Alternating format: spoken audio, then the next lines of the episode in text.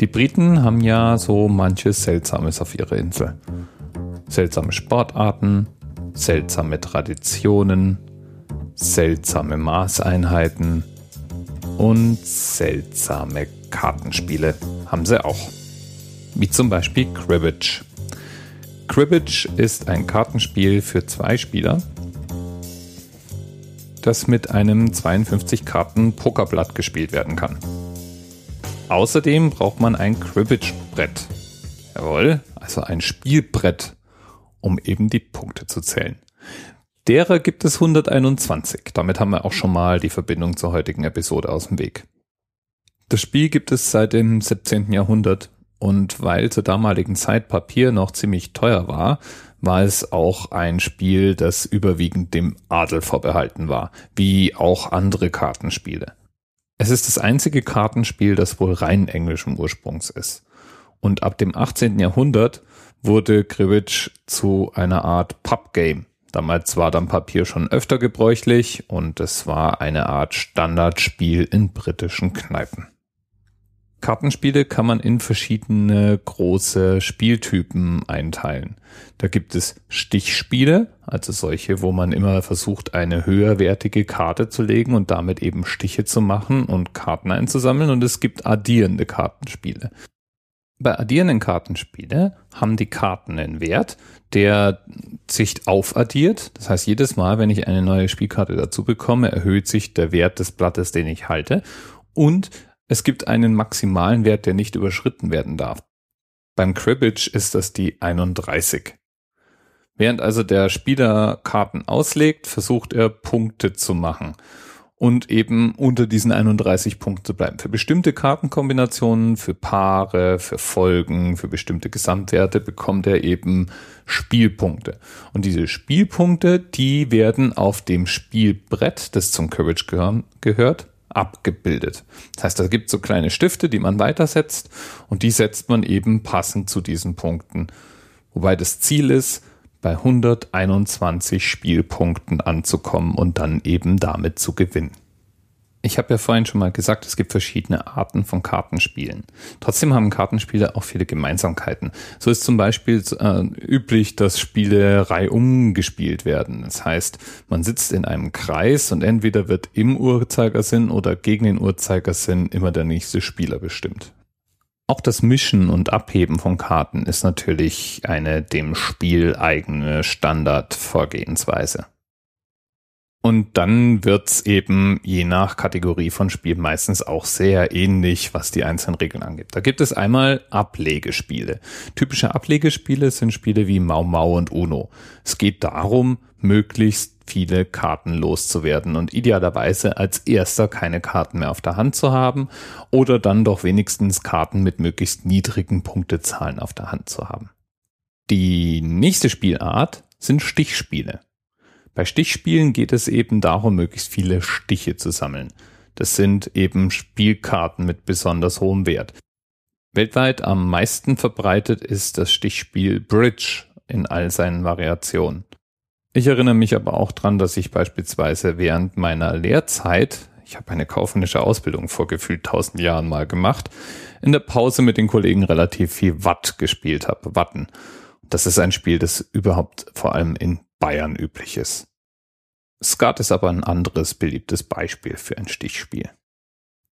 Die dritte Variante des Kartenspiels ist das sogenannte Augenspiel. Beim Augenspiel geht es darum, möglichst viele Kartenpunkte, also Augen zu sammeln. Das kann man zum Teil auch kombiniert mit Stichen machen, aber es geht da weniger um die Anzahl der Stiche und den Stich selber, als eben um die erreichte Punktzahl. Im deutschsprachigen Raum sind da üblich Spiele wie Doppelkopf, Schafkopf, auch Skat, Tarok. Das sind alles Spiele, die auf diese Augenzahl besonders hinauslaufen. Dann haben wir Sammelspiele. Bei Sammelspielen geht es darum, möglichst viele Karten oder Kartenkombinationen zu sammeln, die eben einen bestimmten Spielkriterium entsprechen müssen. Das ist dann sowas wie Schwarzer Peter oder auch Quartett. Das kann man eben so spielen. Nummer 5 wäre Raubspiele. Bei Raubspielen werden offene Karten mit Handkarten erbeutet. Das heißt, man tauscht aus. Spiele, die es dazu gibt, ich kenne die beiden Beispiele, die ich jetzt hier habe, leider nicht selber, ähm, sind Casino und Hurricane. Was ich dafür wieder kenne, sind Wettspiele. Wettspiele sind Spiele, die in irgendeiner Form natürlich mit einem Einsatz verbunden werden. Und das hackt eigentlich auch weniger jetzt über die Spielart selber als darüber aus, dass man eben mit einem Geld- oder Punkteeinsatz in irgendeiner Form arbeitet.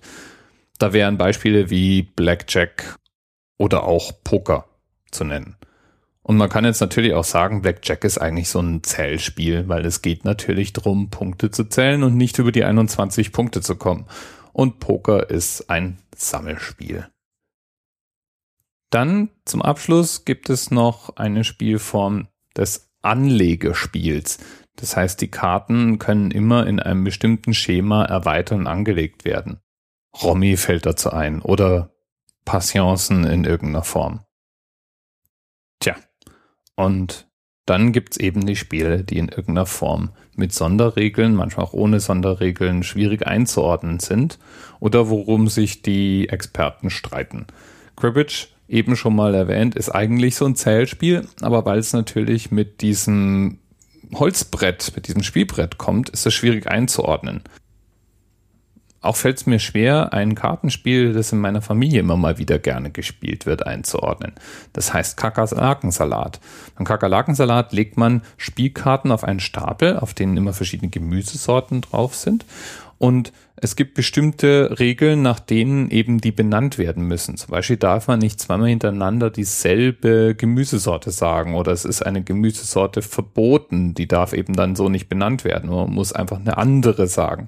Das Ganze äh, endet dann in einer ziemlich lustigen Gehirnverknotung, wenn man zum Beispiel den Blumenkohl hinlegt, aber Paprika sagen muss, aber Paprika nicht sagen darf, weil davor eine Paprika-Verbotskarte auf dem Stapel lag und man dann nach wenig Zeit eigentlich schon gar nicht mehr weiß, wie eine Paprika, eine Tomate, eine Blumenkohl oder ein Kakerlakensalat eben aussieht.